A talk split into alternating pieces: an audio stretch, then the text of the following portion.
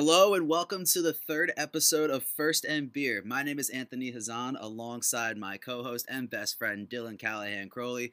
We're back this week to give you another episode of football content. And this week we're going to change it up a little bit. Normally we're a college football podcast. We eat, sleep, and breathe college football. But last week was the NFL draft. So we are going to talk about that this week and talk about some of the college prospects that are moving on from the college ranks and heading on to the professional level to get paid.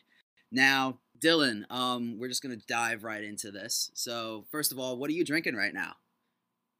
Uh, today I'm just going with a uh, nice uh, Not Your Father's root beer. Uh, it's not uh the manliest beer, but it's nice and refreshing to say the least. So, just going with that for tonight. Yeah, it's a Wednesday night. You don't need to go too crazy. Yeah, I, I fully agree. What are you drinking? I am having a Blue Moon Belgian White, so nothing crazy either. How are you hanging in there, by the way, with the coronavirus? Uh, I mean, just passing the time playing uh video games, doing some writing, and uh, just finished the last of my uh college work. So, in a week and two days, I'm gonna officially be a a college graduate. So, that's done, and yeah, I'm just right, looking forward to the next few uh, weeks and months outside the coronavirus. It's a big accomplishment, man. Welcome to the ranks of the alumni. It is uh, it is not fun. now looking, for, I'm I'm looking forward to it. I'm not looking forward to it. So we'll see how it goes. Uh, I'm sure all our listeners though are gonna get to hear all about it as time goes on. But enough about us. Let's dive right into this, Anthony. So we're about a week removed now from the NFL draft. So we have all our thoughts out. Uh, let's uh let's dive into the first ten picks. We'll go through those in a bit of detail, and then I guess we'll just do the other picks in the first round. A little less detail, give our quick thoughts uh, before, and then go on to the other rounds. Uh, obviously, not pick by pick uh, once we get out of the first. Uh, but let's start it off. Uh, the Cincinnati Bengals this year had the number one overall pick, and their pick I think was a no-brainer. It's one that we've all been expecting. I'd say probably since before the college football playoffs. And that's uh, LSU quarterback Joe Burrow, one of 14 Tigers drafted in this year's draft, uh, going number one. So, uh, what are your initial thoughts on Burrow with the Bengals? Well, like you said, Dylan, this this was the obvious pick if you're Cincinnati. Uh, Joe Burrow has the potential to be a franchise quarterback that can turn the Bengals team around. The Bengals have obviously been really bad the last couple of years. They were a playoff team about five years ago, but obviously Andy Dalton was way past his prime, and the team needed to get a new coach after firing Marvin Lewis. It's just been a whole rebuilding process. So Joe Burrow, we've we've all seen what he can do. Strong armed kid, incredibly accurate. You know, he throws a beautiful deep ball. Just watching him against Oklahoma last year and Clemson in the national championship game. Another thing about him is he's just never rattled in the pocket. And he's always poised. He's calm, cool, and collected, as we all have seen with the cigar video of him super one of the coolest things I've ever seen in my life, honestly. And his ability to improvise is off the charts. The amount of times I've seen him make something out of nothing is just incredible. So coming off quite possibly the best season in college football history, this this pick is a no brainer to me. Yeah, it, w- it was a, a no brainer pick uh, by far. Uh, I mean, Chase Young, who went number two to the Redskins, is a damn good player. Uh, probably the most talented player in the draft uh, overall, but Joe Burrow showed that he could be a potential franchise quarterback, a quarterback you build your team around for years to come. I think you said it perfectly with all you said about him. Um, uh, did you have a? Did you want to give out draft grades on each of the first round picks? Absolutely, I was just gonna say I forgot to do that. I give I give the pick. Yeah, I'm, I'm, gonna give it a I'm gonna give it a A A plus. Um, I I mean uh, it's hard not to give an A plus because it is a no brainer. Um, but uh, a A plus in there. Uh, moving on, the Washington Redskins uh, had the number two pick, and uh, as I just said before, Chase Young from Ohio State, the talented defensive end, uh, ended up in Washington. Um, uh, I guess I'll go first on him. this again, like Burrow, was a no-brainer for me. Um, he's an absolute game changer on the defensive line.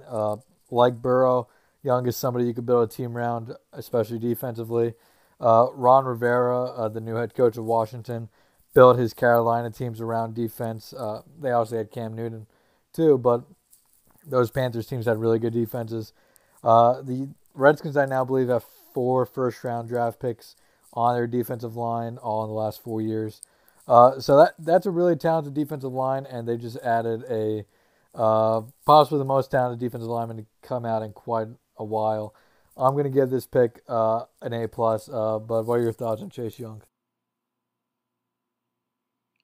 I also give the Chase Young pick an A plus, and the biggest reason I give it an A plus and not just an A is because Washington didn't fuck this up, and by that I mean they didn't screw up and take a quarterback in this draft. Obviously, there was talk that they might be looking at a guy like Tua in this draft, and um, you know they they made the right decision by taking the can't miss prospect who could be a ten year All Pro type of player. He's a game breaker off the edge, obviously playing for Ohio State we we know exactly what he can do as Penn State fans, and he's ruined multiple games for us.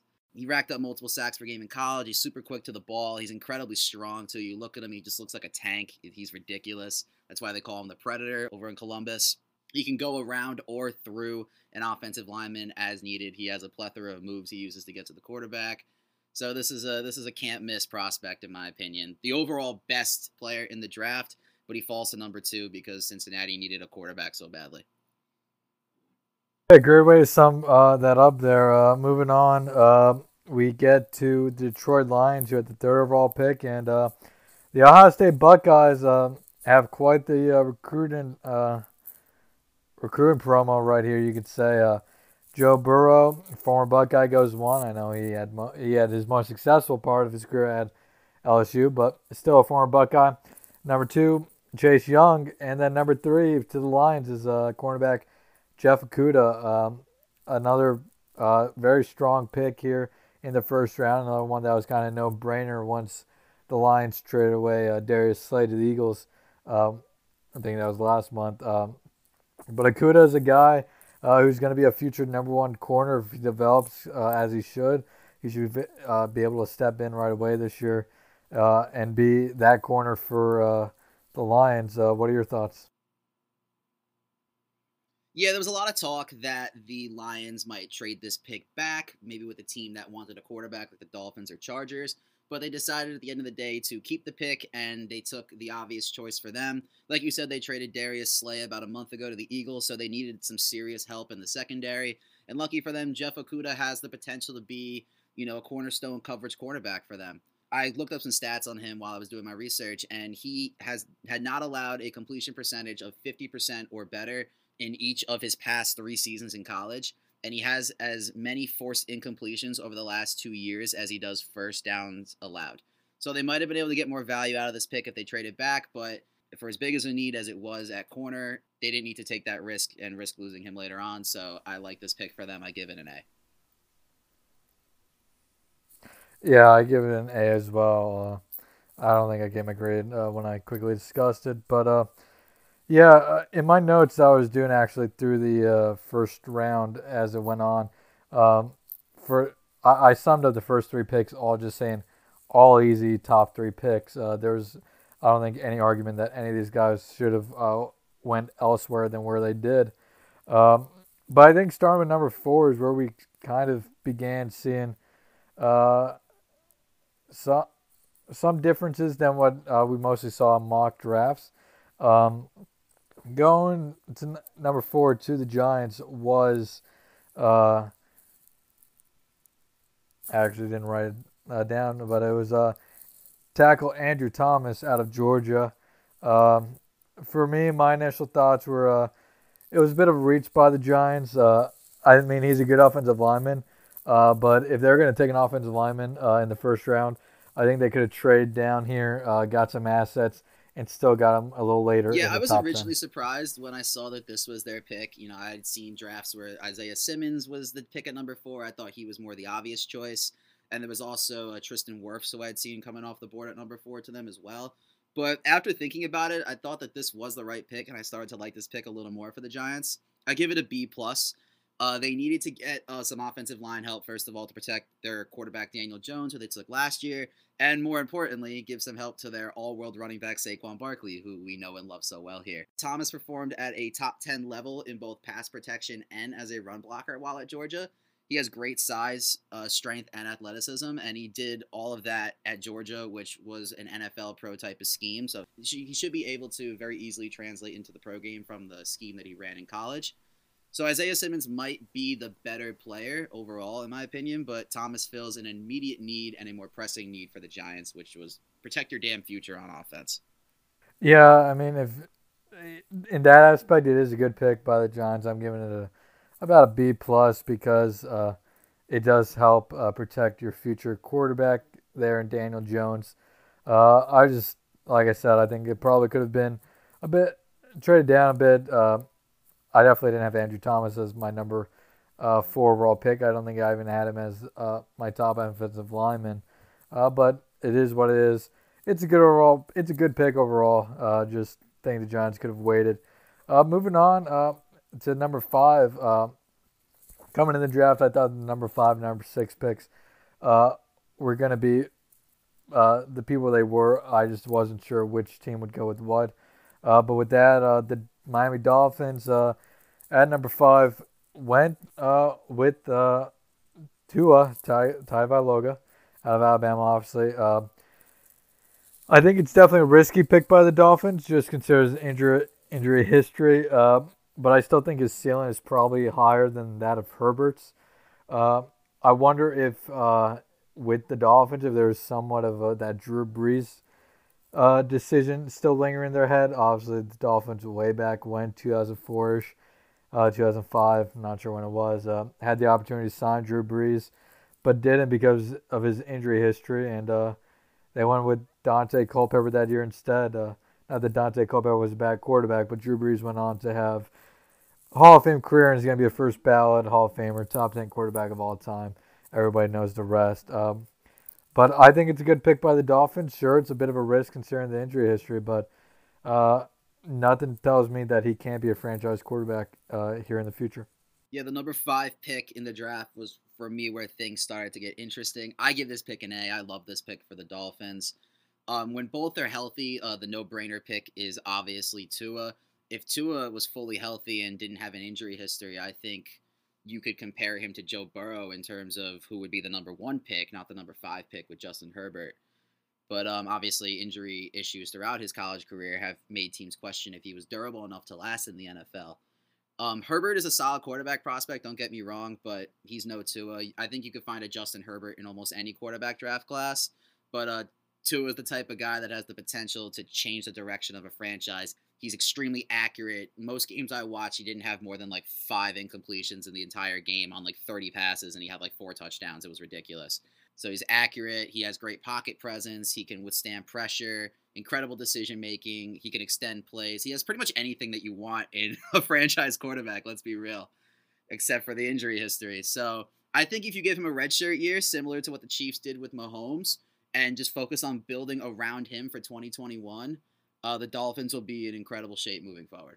Yeah, I definitely like Tua's uh, ceiling uh, in the NFL. Uh, uh as long as he can stay healthy, I think the sky is the limit for him, to say the least. Uh, uh, and that moves us to the Chargers, number six, who, as we alluded to, did draft Justin Herbert, who I think is a good quarterback, but I worry about his consistency as well as his ability to make the deep throws more often because if you watch Oregon football, he a lot of his passes were of the shorter to medium range. In the NFL, he's gonna have to throw a lot longer, especially with the receiving, uh, the receivers he has around him now in uh, L.A.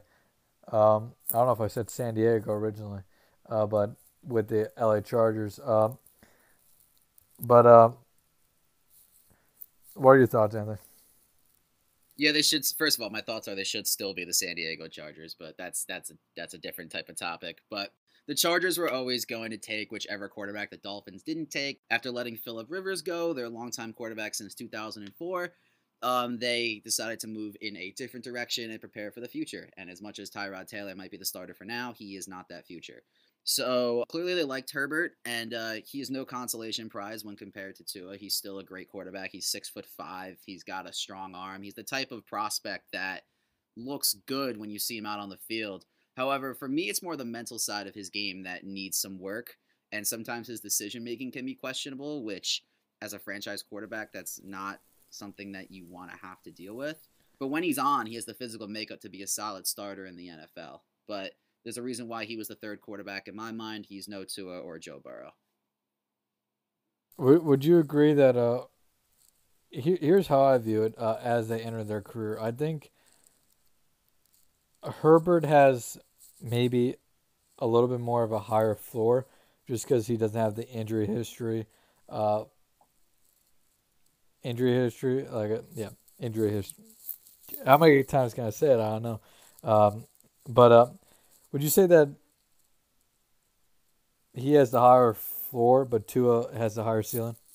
Because that's how I view it. I think uh, if you told me in five, six years that Herbert was an average to above average quarterback in NFL, while Tua maybe never was able to find his spot, I wouldn't be sure. I, I mean, I wouldn't be shocked. But if you also told me that Tua was a perennial MVP candidate and Herbert was average to below average or above average, uh, I wouldn't be shocked either.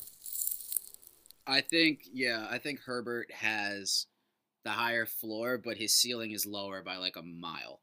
You know, Tua has the lower floor because if Tua can't stay healthy, then Tua's going to be a career backup and it won't matter.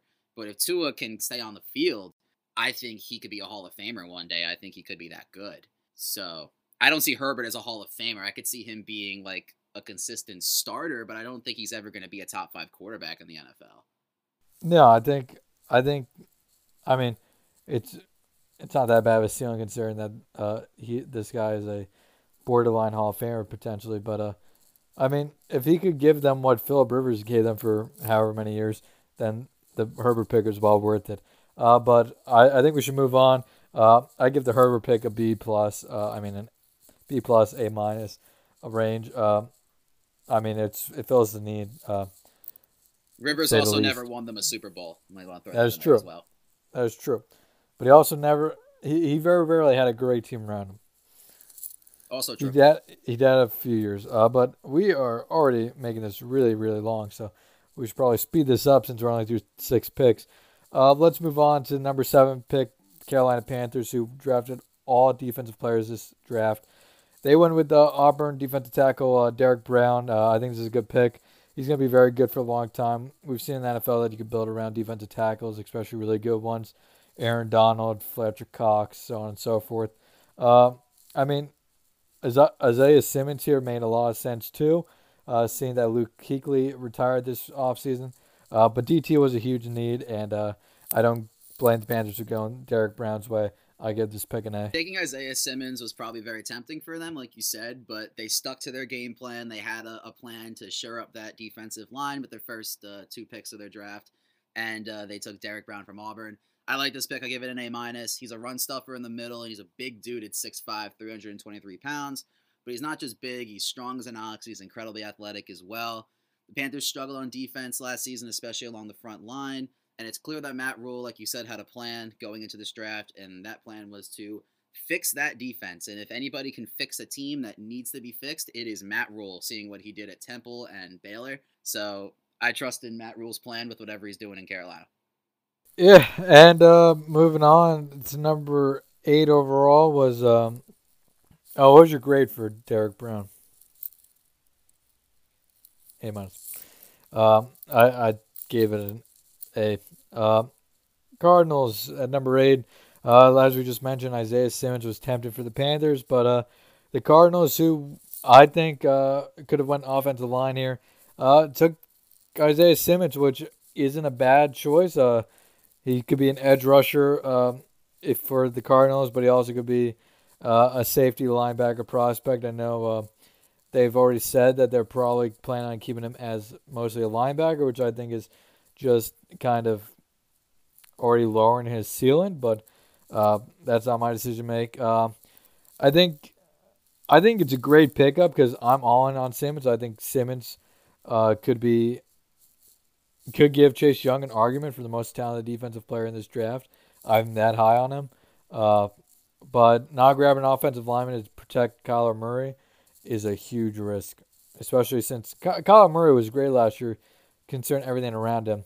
And if you give an offensive line, he's going to be even better. Uh, but I don't know if they're going for the Russell Wilson model out there where he just runs around and makes plays happen. But um, not getting an offensive lineman here um, is definitely a risk for them. I give it a I do agree that the Cardinals desperately needed an offensive lineman, and they had, you know, their chance to take a couple of really good ones at this pick. Guys like Mekhi Becton, Tristan Wirfs. Uh, I think there was one more I'm forgetting. Oh, Jedrick Willis, that's who. But um, the Cardinals received a gift, in my opinion, with the eighth pick. Simmons was a guy that could have came off the board four picks earlier. And he's he's a do-it-all linebacker, and I think this was just a, a case where the Cardinals took the best guy available, and sometimes you just have to do that in the draft. He's a freak athlete. He's fast enough to get to the quarterback and drop back in coverage at the linebacker position, but he can play anywhere. He's a do it all type of guy, like you said. He played safety in college. He's played corner a couple times. Like he can line up really anywhere, and he has the potential to be an All Pro NFL linebacker in the future. He he really does, and I I love his potential, and I love how versatile he is. Uh, like I said, I if you just like Herbert and Tua, if you tell me that Isaiah Simmons has the better NFL career a few years from now compared to Chase Young, I wouldn't be shocked at all. Uh, I'd be a little, I'd be a little surprised, not gonna lie, but I think they'll both have great. I, I, think they will too. I, I, am just all in on Isaiah Simmons, like I said. Uh, moving on, uh, Jaguars at number nine, they pick up their cornerback of the future and C.J. Henderson. They need to replace Jalen Ramsey after giving it, rid of him this last season. Um, I had this one in my mock draft. I love it. Uh, and I think guy is the limit for C.J. Henderson. Uh, so I'm giving this an A plus. I give it an A minus. Um, it's crazy how fast things can change in the NFL, right? Just a couple years ago, the Jaguars had one of the best secondaries in the NFL with uh, Jalen Ramsey, the All Pro corner, and AJ Bouye and they were a you know AFC Championship team. So uh, today the Jags have neither of them obviously, and they found themselves in need of secondary help going into the draft last week, and they wasted no time getting one in C.J. Henderson out of Florida. Henderson allowed a minimum minimal 20 catches on 44 targets while making as many plays on the ball as the number of first downs allowed. He only allowed 16 first downs this year and he's incredibly good in man coverage. That's that's his best skill on the field, and he's also incredibly athletic. That seems to be a trend amongst the top ten picks. Um, he's amongst the best in the entire draft class, and will give wide receivers trouble at the next level. Hey, you've been saying it perfectly all all day. I'm just I'm I'm just gonna let you uh, continue to take uh, the lead on the analysis of these guys, uh, which is fine. Uh, going to number ten, we uh, finally saw another offensive lineman drafted. I think this is actually my top offensive lineman in the draft, and that's uh, Jedrick Willis to the Browns. Uh, Browns have to protect Mayfield to say the least. Uh, Mayfield's looked good here in, early in his career, but uh, if he has protection, like I was saying with Murray, I think there's a next level even for uh, Baker. Uh, so I think Willis has Willis has a chance to be a lineman. You build your offensive lineman around the offensive line around for uh, a decade plus. Uh, so I love this pick for the Browns. I give it a, an A. Yeah, I also give it an A minus for them. Uh, Cleveland was another team who needed help on the offensive line. They already have a bunch of weapons, with uh, Odell Beckham Jr. being the most notable, as well as uh, Jarvis Landry, Nick Chubb, and they also signed Austin Hooper at tight end.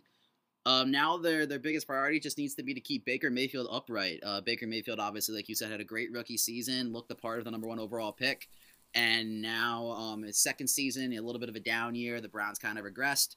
So uh, Willis should help keep him upright, but his biggest strength will undoubtedly be in the running game. So I think Nick Chubb will actually be the biggest benefactor of Willis on that left side, which I believe he will play left tackle for them. For someone who's 320 pounds, he's surprisingly agile. He moves really quick on his feet. And uh, I don't think they could have went wrong with any of the three remaining offensive linemen, but I like this pick for Cleveland with Wills. Moving on, your J E T S Jets, Jets, Jets at number 11. Um, like the Browns, they decided to protect their quarterback of the future. They could have went uh, for a receiver here, something they desperately need, but uh, they pick up Mekhi Becton out of Louisville. Uh, for me, uh, it's not a huge surprise uh, that they went offensive lineman. I was expecting they would go somewhere in like Jerry Jeudy. So in that aspect, it was a surprise. Uh, but protecting Darnold is uh, arguably even more important for the Jets. If um, he can stay healthy, uh, they'll be able to get pieces around him uh, for the long term uh, in the future. So, uh, but build your offensive line. Worry about weapons later is, I guess, what the Jets were going for here. What are your thoughts? Yeah, obviously, I am a Jets fan, like you said, and personally, I really wanted them to take a wide receiver, and more specifically, I really wanted them to take Jerry Jeudy because, as you'll see later, I'm a huge fan of Jerry Jeudy and his game. But like you said, keeping Darnold upright and protecting him in the pocket was also a huge priority for the Jets and a big need. So I can't fault this pickup. I give it a B plus personally. Um, in case you didn't know, Mekhi Becton is a huge human being. He is uh, almost six foot eight and around 370 pounds, so he's massive. And um, despite all that size, he is also very, very agile. Surprise. I've said that about every offensive lineman so far. And surprise is very athletic for his size as well. I think Jerry Jeudy has the potential to be a star in the NFL, but like they say, games are won in the trenches. So the Jets can get that stud receiver next year because they'll probably suck next year too. And for now, they continue to shore up that offensive line to make sure that their hopeful franchise quarterback is protected and healthy. Talking about surprises, we had a surprise uh, at number 12. Uh, before I get to that, uh, what was your grade for Becton? I gave it a B plus. You gotta start listening. Every time you ask really? that, I've already given the grade. My bad. Uh, I I don't think I gave myself uh, the grade for that. Uh, but I, am gonna go with a, a B plus as well. But a surprise number 12, we got the first receiver off the board in the first round, and that was uh Henry Ruggs out of Alabama going to the Las Vegas Raiders, not the Oakland Raiders.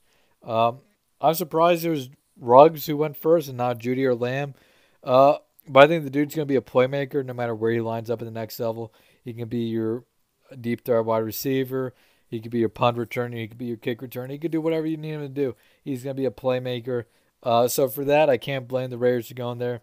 That being said, I think uh, Jerry Jeudy and CeeDee Lamb were both safer picks uh, at this point in the draft. Um, but overall, I think it's a it's a B plus uh, pickup for the Raiders. Yeah, I only give it a B because I say that because, like you said, Jerry Jeudy and CeeDee Lamb were both still on the board, and I think they give you more as receivers than Henry Ruggs does.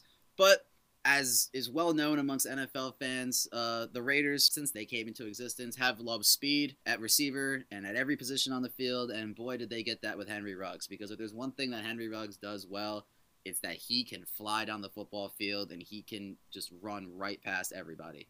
He might not be the most skilled, but he's a threat to score every single time he touches the ball. So for the Raiders, it's a match made in heaven in terms of philosophy but there were definitely more talented all around receivers available, so I give it a B. Yeah, there's definitely more talented receivers uh, available, and we'll see a, a run on receivers in a little bit. Uh, but first, the Tampa Bay Buccaneers, number 13, they uh, traded up here actually um, with uh, San Francisco, trade up just one pick.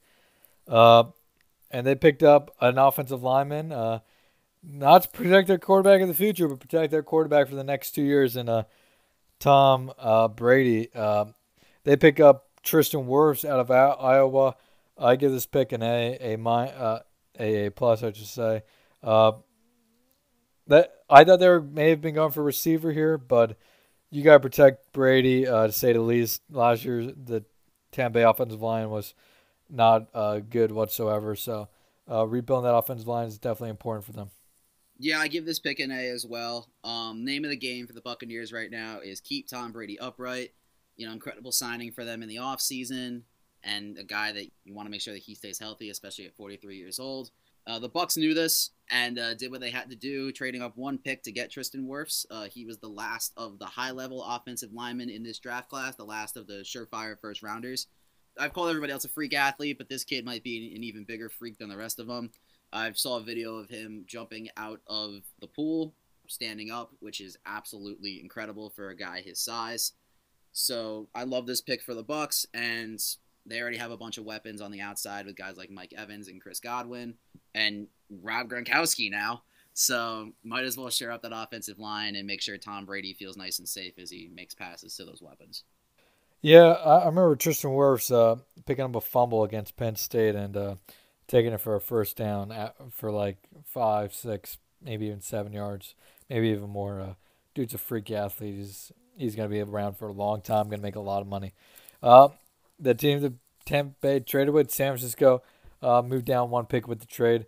Uh, they pick up another really good defensive tackle, somebody uh, you can build a defense line around. That's Javon Kinlaw. Uh, San Francisco probably could have went receiver here, uh, but man, is that defense going to be scary now that they picked up another defense tackle? Obviously, they traded away DeForest uh, Buckner uh, this offseason to the Indianapolis Colts. Uh, so Kinlaw is going to step in, uh, possibly start right away for them. Uh, I like this pick a lot. I'm going to give it a um, a uh, a B plus. I also give it a B plus. Um, the 49ers boasted one of the best defensive lines in the league last year. Um, after trading DeForest Buckner to avoid paying him a massive contract to the Indianapolis Colts, uh, they got his replacement right away in Javon Kinlaw. He's a great interior pass rusher to complement guys like Nick Bosa and Arik Armstead on the edge. Um, a receiver might have made a little more sense with this pick. I know they need a lot of help at receiver, especially with guys like Jerry Jeudy and CeeDee Lamb still on the board. But uh, the Niners have clearly shown that you can never have a good enough defensive line, and the defensive line last year is one of the big pieces that got them to the Super Bowl. So I like this pick for the 49ers. They continue to make sure that that line stays elite. Uh, moving on to number 15, the Denver Broncos. Uh, they, they need a big receiver for uh, their quarterback of the future, Drew Lock. Uh, and they got one right here, to say the least. He was my number one receiver in the on the draft board, and that was uh, Jerry Jeudy out of Alabama. Uh, Broncos have been really missing that number one receiver for quite a while now, uh, and I think they found in Jeudy. I think Jeudy's going to be somebody you uh, uh, are going to be able to trust to be a number one wide receiver for a long time. They obviously picked up KJ Hamler in round two as well. Um, so I love everything the Broncos did in this draft. I'm giving Jeudy about a uh, an A plus pick uh, here uh, for the Broncos. Um, dude's going to be electric playmaker for the foreseeable future, I think. So as long as Drew Lock develops as he should, it's going to be a pretty fun offense out there in Denver. Oh yeah, this is an A pick for me as well. The theme of the draft for Denver, especially in the first couple of rounds, was give uh, your new quarterback Drew Lock some nice shiny new toys to play with, and he got the best one in my opinion with Jerry Jeudy. Like I mentioned before, I love this kid. I think he's an incredible, incredible receiver, and he did some really, really nice things at Alabama. He was fun to watch. He does everything incredibly well. My favorite thing about him is that I think he's an elite route runner.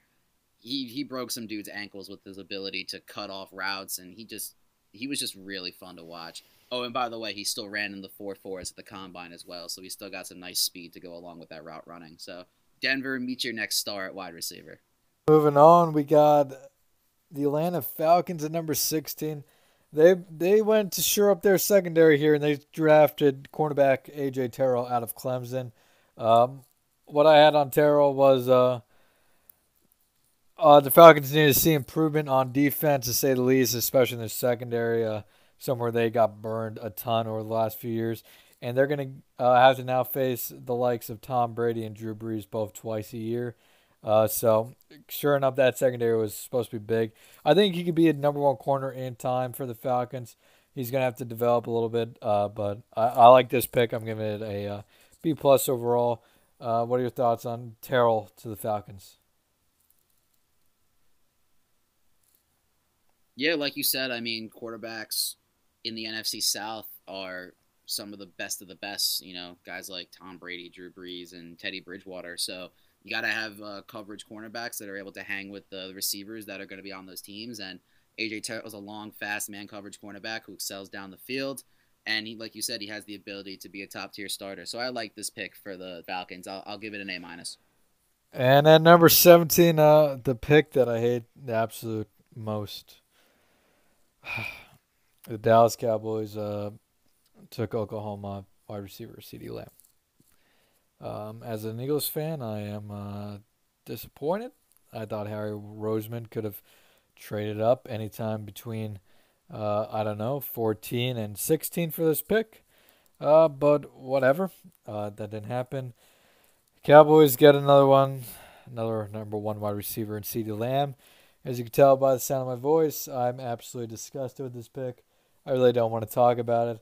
It's a it's an A plus pick for the Cowboys. Um, yeah, can we just move on? Uh, no, uh, the tears of a salty Eagles fan taste very sweet.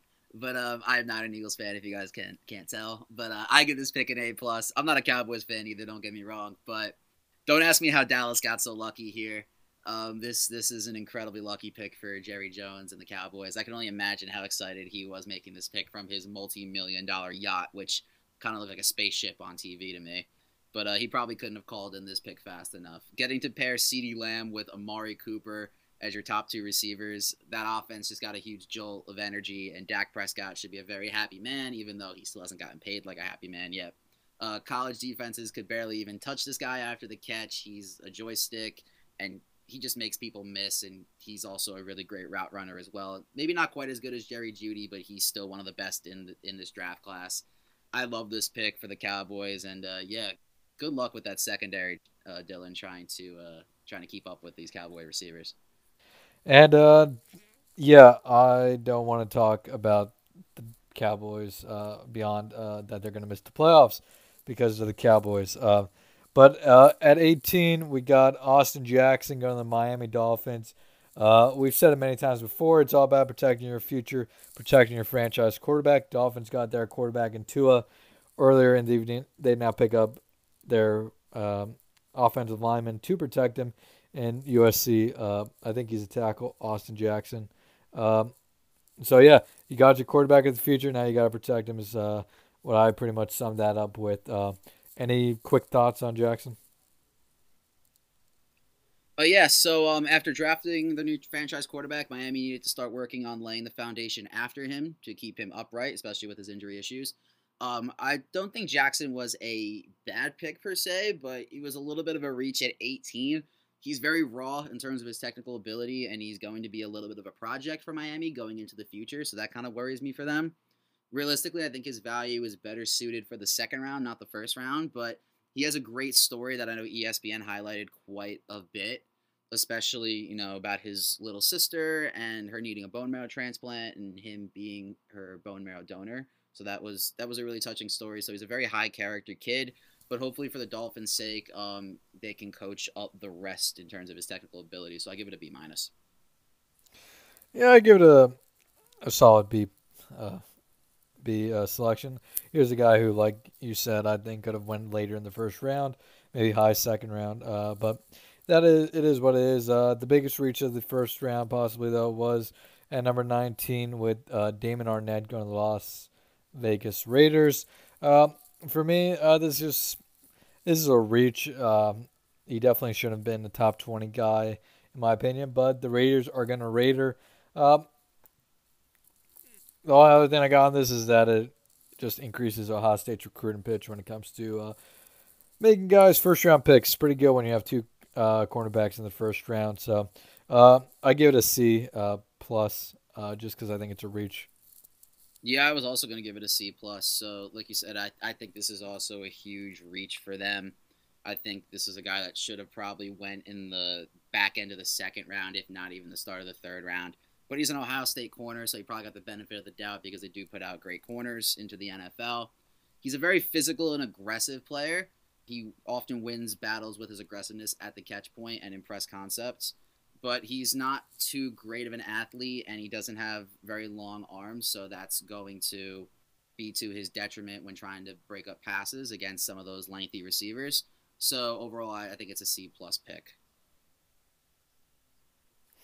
All right, your your your mouth is probably getting a little tired from uh, talking a whole lot here. Uh, so how about how about you take the lead here, and then uh, I'll I'll give some more in depth, not as much as you, but I'll give some more in depth here on the uh, final 12, 13 Absolutely. picks of the first so round. So at pick number 20, the Jacksonville Jaguars were on the clock with a pick from the Los Angeles Rams, and they took uh, K'Lavon Chaisson, the defensive lineman from LSU.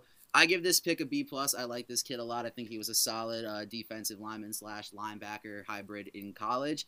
I was a big piece of that national championship team. So, uh, Dylan, why don't you go in depth more on this guy?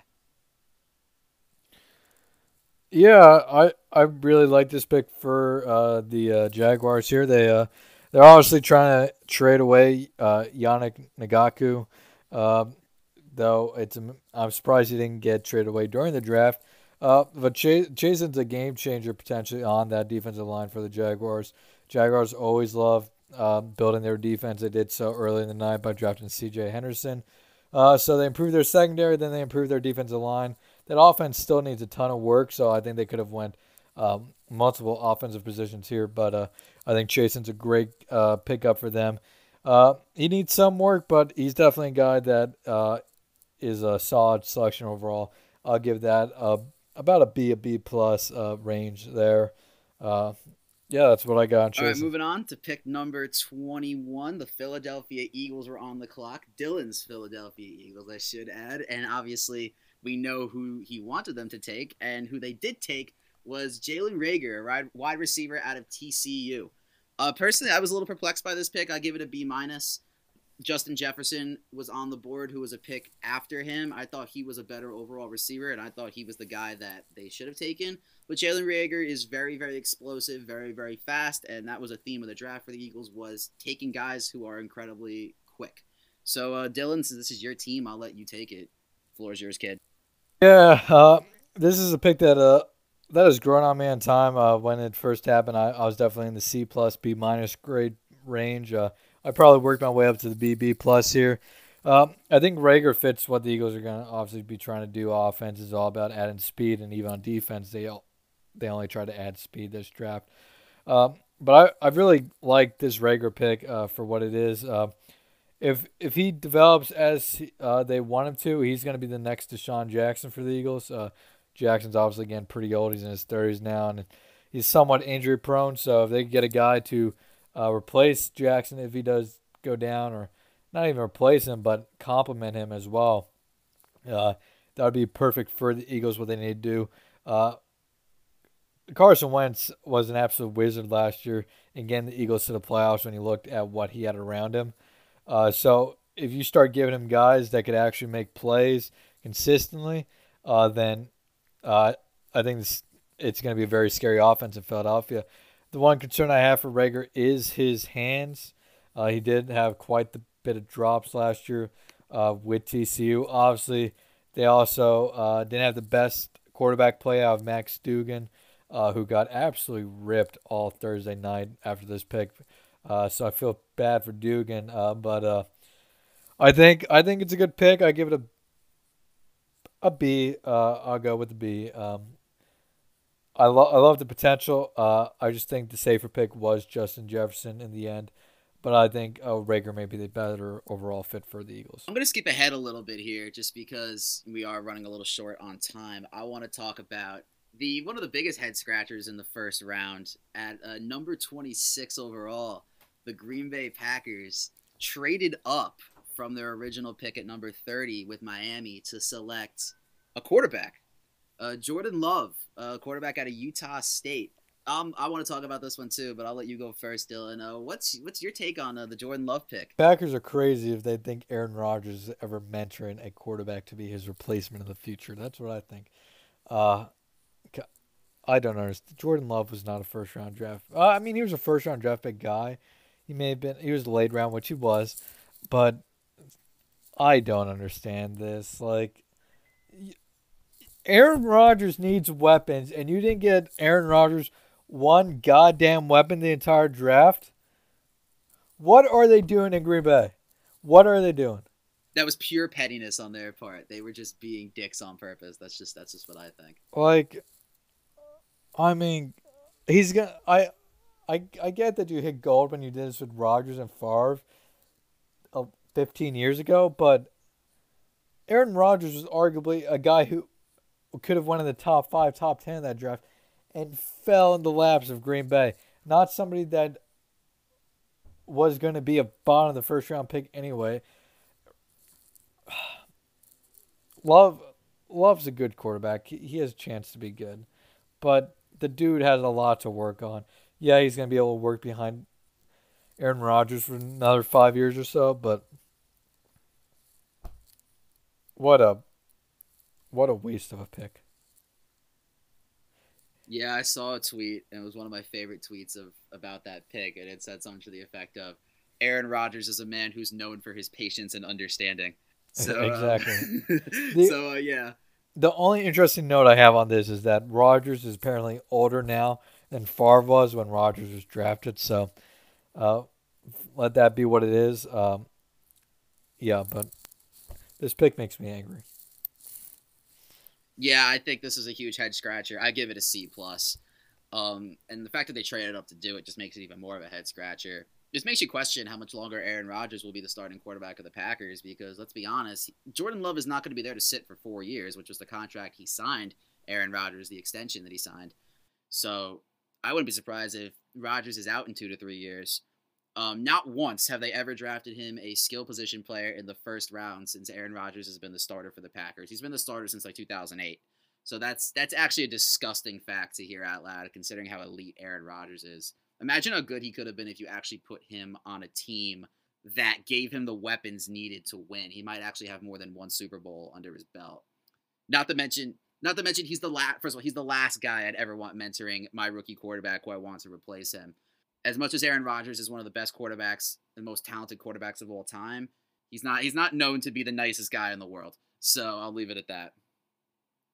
Fully, fully, fully agree. Uh, I'm actually going to call an audible on your audible here, and I'm just going to quickly, if you don't mind, run through the rest of the picks. Just give my quick thoughts. I'll get you give your grade uh, quickly on each, and then we'll just move on uh, from there. Does that sound good? Yeah, man, take it away.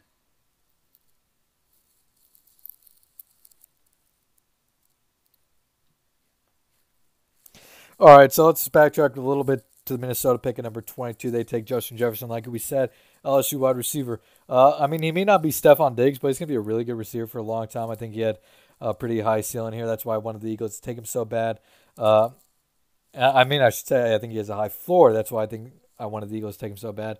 Uh, he can play in the slot. He can play outside. He's going to be versatile. I really, I really, really like the pick here for the Minnesota. I'm going to give it an, uh, a B plus. Uh, do you got a quick weight on the quick grade on that?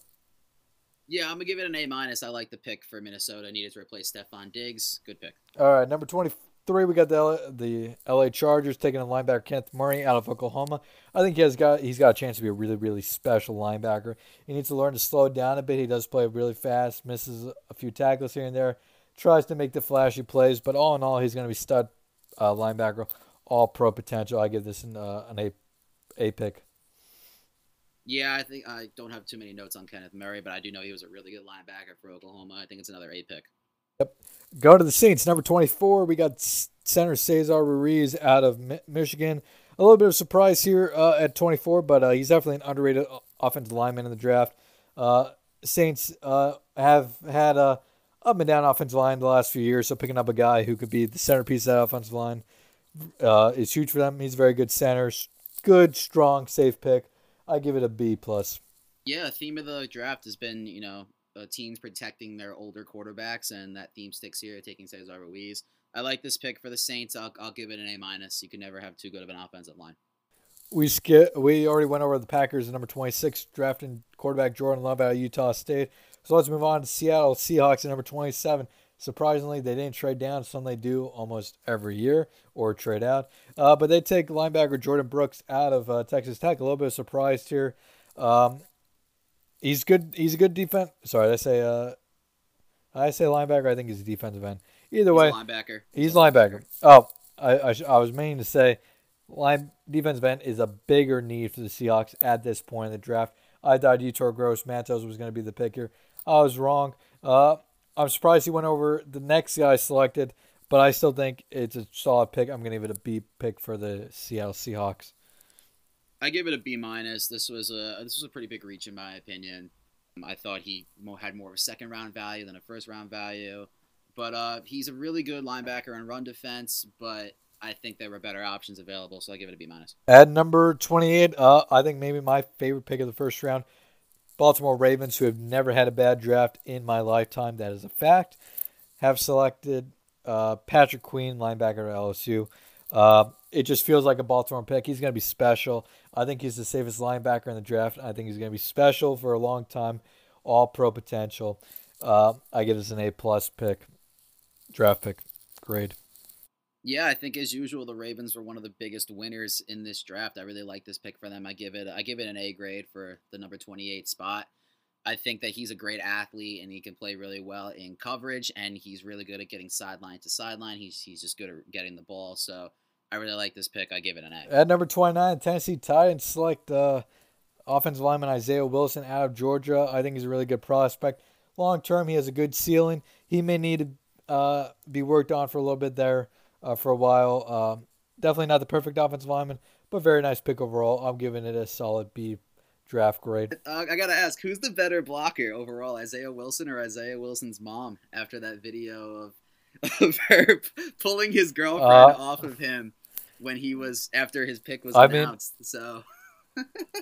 I mean, it, it may have to be his. It may, it may have I don't blame her though. Let the kid have his shine. The girl doesn't need to be in that spot at that time. So I, I agree with the. I agree with the mother there. It's not like she jumped right in afterwards. And just she just wanted her kid to have his moment.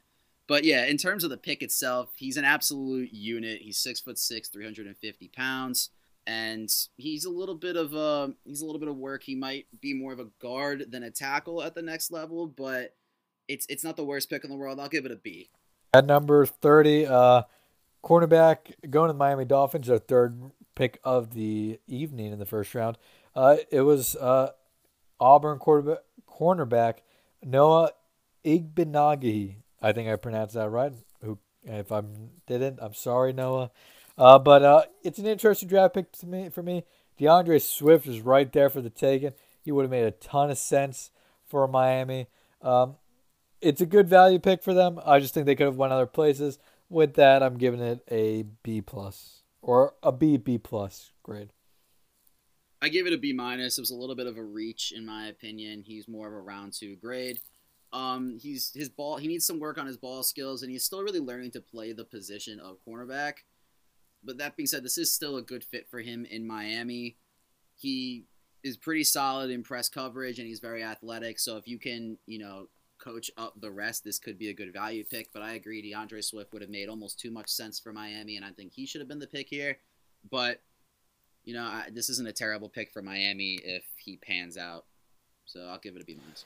Number thirty-one, Minnesota Vikings. Uh, they took a uh, TCU cornerback uh, Jeff Gladney.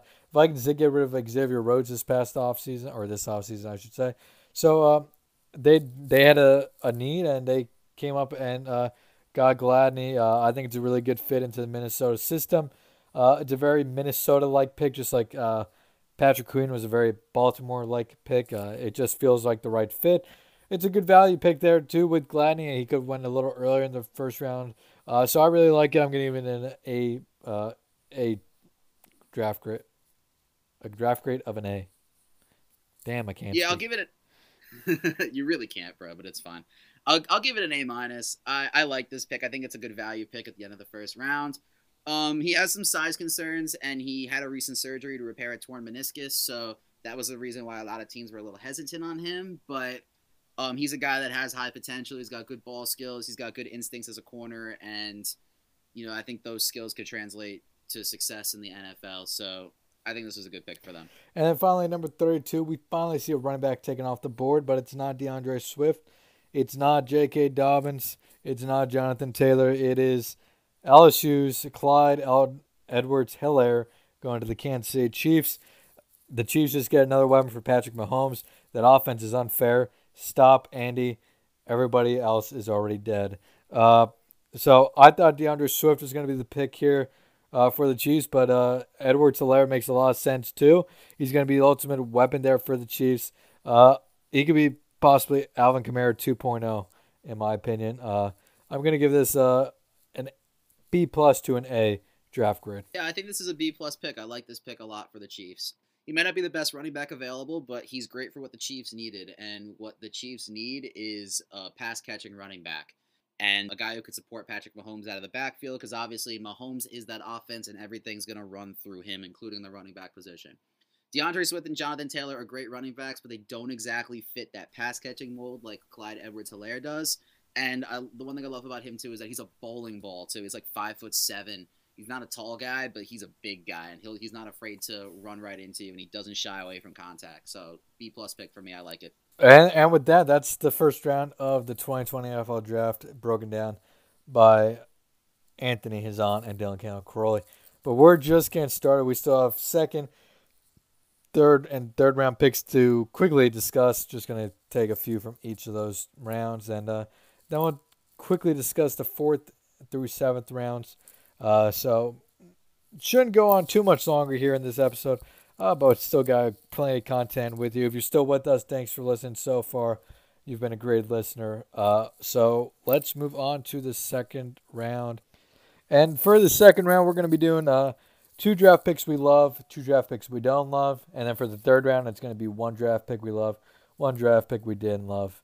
And then uh, to end the podcast, uh, we're just going to quickly go over uh, the remaining quarterbacks that we uh, wanted to discuss coming in today guys who at one point may have been first round picks, uh, but have now fallen. Um, but let's get to the second round, Anthony.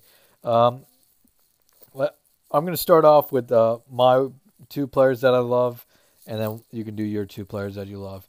Uh, so the first draft pick uh, that I love um, is J.K. Dobbins uh, to the Baltimore Ravens. Uh, I I really like this pick. Because the the Ravens uh they do have um who is it who who's their running back right now? Is it Mark Ingram? Yeah, it's Mark Ingram. Yeah, it's Mark Ingram. Uh, yeah. I mean Ingram's a great running back, but he is up in his years uh, as a running back at least. And Dobbins is a guy who I think could be just a phenomenal running back in the next level. I think he had an argument to be the number one running back in the draft, um, to say at least dude hits the hole. hole is hard. He can be elusive. He's not the fastest guy, but he can be um, he can be quick at times. Uh, I think adding him into that offense there is just a phenomenal pickup for the Ravens. Uh, it's like the Chiefs are adding speed everywhere. Him in the same backfield with Lamar Jackson is going to be scary. Um, so I love that one. And then the other pick I love actually happened a little early in the second round and that was DeAndre Swift to the Lions. The Lions, of course, haven't had a thousand yard rusher in quite some time. And DeAndre Swift is definitely somebody who can uh, potentially do that for the Lions. Uh, explosive, uh, say the least. He's agile, he's elusive. He can be a bit of an all purpose back, maybe not as much in the passing game as others, but he can still do so. Um, and he hasn't really had many health issues in his career so far. Uh, so I think it's a, another great pickup for the Lions. Gives Matthew Stafford another weapon, um, something he doesn't have much of. Uh, but he's uh, he's going to be a nice asset to Matthew Stafford and that Detroit uh, offense.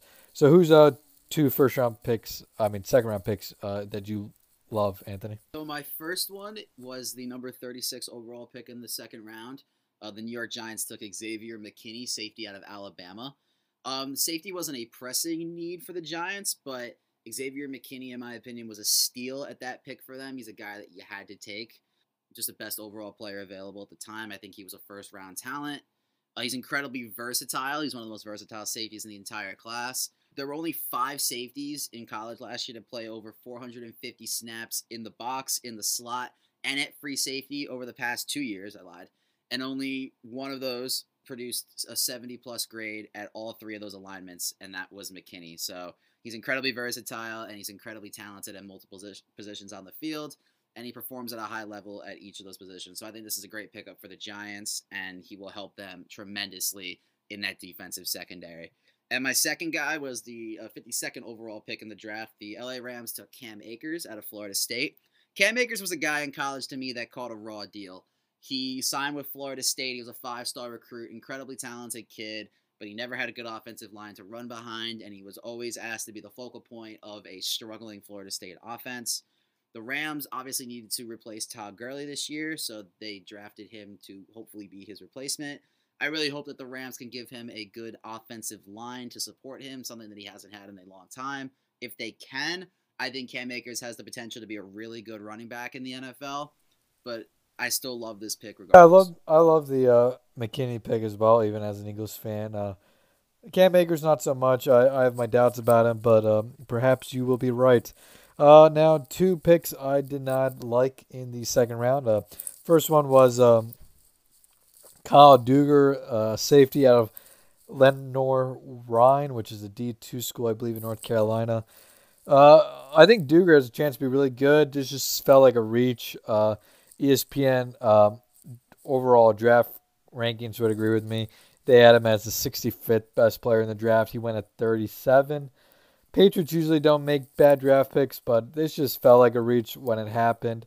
Um, he, I think he could still be something. Just don't love the value there. And then my second pick that I did not like in the second round uh, was Chase Claypool at number 49 overall to the uh, Pittsburgh Steelers. Uh, Claypool at Notre Dame. He, he has really good uh, potential, but again, just feels like a reach. Uh, he he's big, he is a big receiver, so he could be a nice red zone threat for the Steelers. I just have uh, my dad's about him. He does struggle some in some areas that he's going to have to improve on to be a quality NFL wide receiver. And if he's not able to improve in those places, he's not going to have a very successful career. Uh, he does have upside, like I said, but there's still a lot to work on. Uh, not, definitely not a, a, given that he's going to be something in the NFL. Uh, so, what are some picks you didn't like, Anthony? First one was the 57th overall pick. Um, the LA Rams, they took Van Jefferson, a wide receiver from Florida. Uh, what I don't like about him is that he is an older prospect. He's actually like 24 years old right now, or he's going to turn 24 before the season should start in fall. Lord knows if it actually will. He didn't have a very high ceiling in college. He had a lot. He played a lot in college for Florida, but he never put up more than than more than 700 receiving yards in a season, which is really really low production in terms of a second round pick at receiver. So I, I worry about his ceiling at the NFL game if it wasn't very high in the college game. And my second guy, who uh, we are going to talk about for a little bit here, is uh, Jalen Hurts. So uh, the Eagles took Jalen Hurts in the second round, which was a surprise on par with the Jordan Love pick. Maybe a little less so because Jalen Hurts is more versatile, but I don't think Philly was the best fit for him. I, I like Jalen Hurts as a talent. I think you put him in the right offense and he has the potential to do really well. He's a winner. And sometimes you just you can't teach the ability to just be a winner, which is what Jalen Hurts has. But Philly also has Carson Wentz, who they just signed to a contract extension, and he is their franchise quarterback. So we'll see what they have planned for Jalen Hurts. But if things go well with the Eagles, Hurts should never realistically play it down as a starting quarterback for the Eagles. As a quarterback is the very, very, very, very key word in that sentence. Uh, it's not a pick that I love the value. Uh, I d- definitely not what they need in the second round for the Eagles as an Eagles fan. But I gotta say, I'm very excited about the potential of Jalen Hurts in the Eagles offense. The words being thrown around are super Taysom Hill or Taysom Hill bro on steroids. I mean, if he doesn't develop into a starting quarterback for the Eagles, that, that's okay. They don't need him to as long as Carson Wentz stays healthy. But at the same time, there's no team in the league that knows better the value of having a very good backup quarterback. Yes, he still has to prove himself in the NFL, we don't know if he could even be a quarterback at the NFL level. But this team has had backup quarterbacks play in the playoffs each of the last three years. This year is because of a cheap shot in the NFL playoffs. Not going to get into it. But Jalen Hurts is going to be a give you a backup option for upwards of five years for six million dollars. That's just great value. You're not going to find that anywhere else. If he doesn't play down at quarterback, I'm 100% fine with that. That means Carson Wentz stayed healthy. That being said, the skills that he has he can use at wide receiver and a running back, or in, as a wildcat quarterback, or in a two quarterback system on the field. It may sound crazy, but I won't be shocked if we see that sometime with the Eagles. I love the potential. I love just what he could possibly do in this Eagles offense. I do not love where they got him in the draft. If they made this pick in the fourth round, this would have been an A plus pick. I don't know if he would have been there, but it would have been A plus. It's probably a C plus to a B minus pick because of where they got him. But I love the potential of Jalen Hurts. Love it. Yeah, it's like the Philly special play. It's like if it works, it's a genius pick. If if the if it doesn't work and you know quote unquote Foles drops the pass in the end zone, it, it looks like one of the dumbest picks of all time. So thing that we know about um, Doug Pederson is that he always has a plan. So time will tell what uh, will happen with the Eagles and Jalen Hurts. But um, we're gonna move on to round three now. So like Dylan said, we're going to do one pick that we like and one pick that we don't like. So Dylan, I'll let you start. What's the one pick in the third round that you like a lot? Uh, my one pick I like is uh, Zack Baun, Bon, not sure how to pronounce it, a linebacker out of Wisconsin. He went 74 to the Saints. Uh, Baun was a guy who some thought may have gone in the first round, uh, but the Saints were able to get him all the way in round three. Um, I think he has really nice potential linebacker. He has potential to be a Pro Bowl caliber linebacker. Uh, Saints uh, have been improving their defense over the last few years, and he's uh, just another way to improve it. Uh, add some youth into our defense, especially at linebacker. I love the pick. Great value. Yeah, uh, my guy was also a linebacker. I went with uh, another LA Rams pick, the uh, 84th pick. Uh, they took Terrell Lewis out of Alabama. I thought this was a good spot for him to go in the draft. I thought he could have went a little higher, to be honest. Um, he was a guy that was injured throughout college. He didn't play uh, a lot of the 2019 season, but when he did play, he was you know a great contributor on the field and a key part of that defense for Alabama. A linebacker for them last year was a sore spot, losing both him and Dylan Moses, and that definitely affected their season. And that he's a quality pass rusher, but um, I still think this is a great pick for them, so I do like this pick. Uh, and uh, I guess we'll move on to the picks we don't like quickly. Uh, for me, it was uh, the Patriots' second pick of the third round, and that was uh, tight end Dalton Keene. This was just about a couple now, I'm not sure exact amount of picks, but they actually took a linebacker early in the round uh, at number 91, so it was about 10 picks later. Uh, and also a tight end, that was uh, Devin Asasi, Asase out of UCLA. Asia, I'm an idiot. Asiasi. Asiasi. Uh, I'm never good with those names. Uh, but Dalton Keene, just I don't I don't understand this pick. You had uh Adam Trautman out of Dayton, one, one of the highest upside talents still left in the draft on the board. Uh, but you go with Dalton Keene, who's really not great at one thing, which is okay. But uh, I mean, if you're driving him to be purely a blocker, this is questionable because he's not really a big play tight end receiving wise. So I just don't understand this this pick whatsoever. Yeah, my uh, one that I didn't like was also a linebacker. So I've had two linebackers in the third round so far. So uh, it was Pittsburgh's pick right after Dalton Keene, uh, Alex Highsmith, the linebacker out of Charlotte. There wasn't a pick per se that I necessarily hated in the third round. I should start with that, but just with this kid being out of Charlotte, you know, he didn't face a really high level of competition. Not that that is necessarily a deterrent. You know, like you said, Adam Trautman was out of Dayton, but I just think with the Steelers. They have uh, T.J. Watt and Bud Dupree there already, as well as Devin Bush. They have a lot of linebackers. I'm not necessarily sure that they needed another guy, especially this high in the third round. You know, he's a little raw and he needs a lot of work from a technical standpoint to become an NFL contributor, but he has some things to work with. So it's a decent pick, but I think that they could have went with some other positions and it would have been more of a value pick. Up there, uh, looking at ESPN's overall rank uh, compared to his draft spot. Uh, his overall rank was 265. The Steelers drafted him, like you said, at 102. That is quite quite the reach if you're going by overall rank.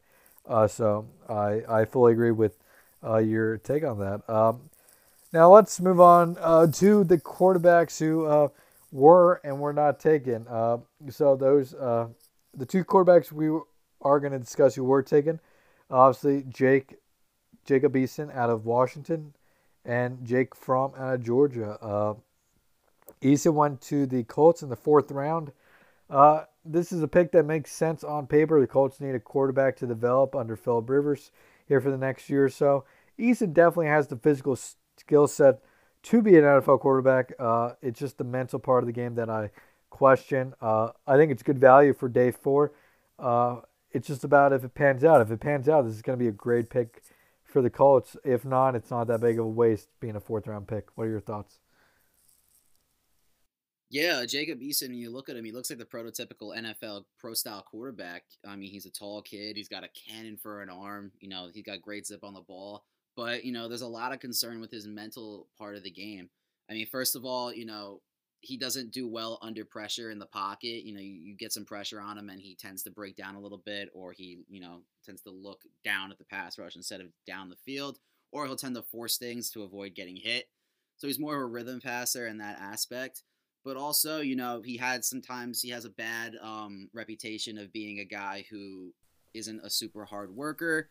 I don't know if that's true or not, but there's a reason why he fell to a day three pick. But if he can pan out, he's a guy that has first round capabilities taken at day three. So, uh, the other guy, uh, Jake Fromm, uh, Georgia, obviously, he fell all the way to the fifth round, uh, and he went to the Buffalo Bills, where uh, they they currently obviously have Josh Allen as their quarterback. But I, I think Jake Fromm is somebody who can stay around in the league for quite some time. Obviously, a year ago, ESPN said Fromm could be the number one pick in this this past in the 2020 draft. Obviously, that was far from true. Um, I mean, the only real downside on the guy is his size at 6'2 and 219, and that he doesn't have an elite arm strength. Besides that, there's a lot to like about Jake Fromm, from my opinion. He's a smart quarterback. He's a smart decision maker. I I think the offense he played in didn't help his draft stock, and I think obviously being small and with uh, not elite arm strength also um, was to his disadvantage. But I think this is a great value pick. I wouldn't be shocked if he develops into a starter one day. Yeah, this Fromm's a guy that has that prototypical game manager label on him. And I think the biggest knock on him is his arm strength. And that kind of showed at the NFL Combine this past year. He's not going to wow you with a strong arm like a guy like Jacob Eason might, but he's the type of guy that takes great care of the football and he's a great decision maker. So he's kind of the opposite of Jacob Eason in a couple of ways. You know, this is an interesting pick, especially with Buffalo. I think it's a good value pick at the back end of the fifth round. And it's kind of cool to compare Josh Allen to uh, Jake Fromm. They're kind of polar opposites. Allen's the the big, strong-armed guy, can throw it 70 yards downfield, and yeah, dual threat. And Jake Fromm's the more the pocket passer. Threat. You know, quick slants and quick posts. You know, he's not gonna wow you with his arm strength, but he'll take care of the football for you. So at the end of the fifth round, this isn't a bad pick for the Bills. I've been making this comparison for quite a few months now, uh, since my uh, roommate is a Colts fan. We've been discussing quarterbacks for a while. My comparison for Jake Fromm long term has always been Ryan Fitzpatrick, and more than ever, I am believing that he is a future Ryan Fitzpatrick. Which, if he's in the if he's in the NFL for 10, 15 years as a Ryan Fitzpatrick, he's had a successful career he's the type of guy that you wouldn't be surprised if somehow, some way, he ends up having a 10, 15 year career and then ends up being some sort of coach afterwards. He's got a great acumen for the yep, game. Yep, and so. that brings us to uh, our last quarterback we're going to discuss. And as uh, the SB Nation side Mason Brew put it, Shea Patterson's the only player from the NFL Combine still looking for a team. Um, so we could look at this two ways. Um, one, are you shocked that a week after the NFL draft, or the start of the NFL draft, Shea Patterson still does not have a team? I'm a little surprised only because a guy like Brian Lewerke does have a team, and I thought that Shea Patterson at least did, was a better player than Brian Lewerke was. So I'm a little surprised that he. doesn't I mean, if you point. look at Patterson's career stats in Michigan, 5,661 yards, 45 touchdowns, and 15 interceptions, a 60.1 completion percentage. That's not bad stats at all. Did he light it up in Michigan? By no means. But no quarterback under Jim Harbaugh at Michigan has lit it up. Their offense has been anemic at times. They have switched offensive coordinator how many times? Like this, this is a bigger indictment to me on Jim Harbaugh and the Michigan offense than it is on Shea Patterson. Do I think Shea Patterson's an NFL caliber quarterback? No. But do, do I think he deserves to be in a training camp or OTAs? Absolutely. The kid's not that bad. I think. I, I actually I, I do feel bad for Patterson. I think he deserves at least a shot here. Uh, you look at some guys who have get, been given opportunities, and uh, it it certainly is uh, it makes you wonder why teams haven't jumped on the opportunity. It's crazy to think that Shea Patterson was a five star quarterback recruit and the number one guy in the class of 2016. And normally those guys are three and done, top 10 pick in the draft type players. And here we are, and Shea Patterson, five years later, doesn't even have a, a, a team like in the NFL. Not even getting a training camp shot. It's just it's just mind blowing. What? Exactly, and and you could test with this during his career in Michigan. I I was never a believer that Shea Patterson was going to be the chosen one from Michigan and deliver them to the promised land.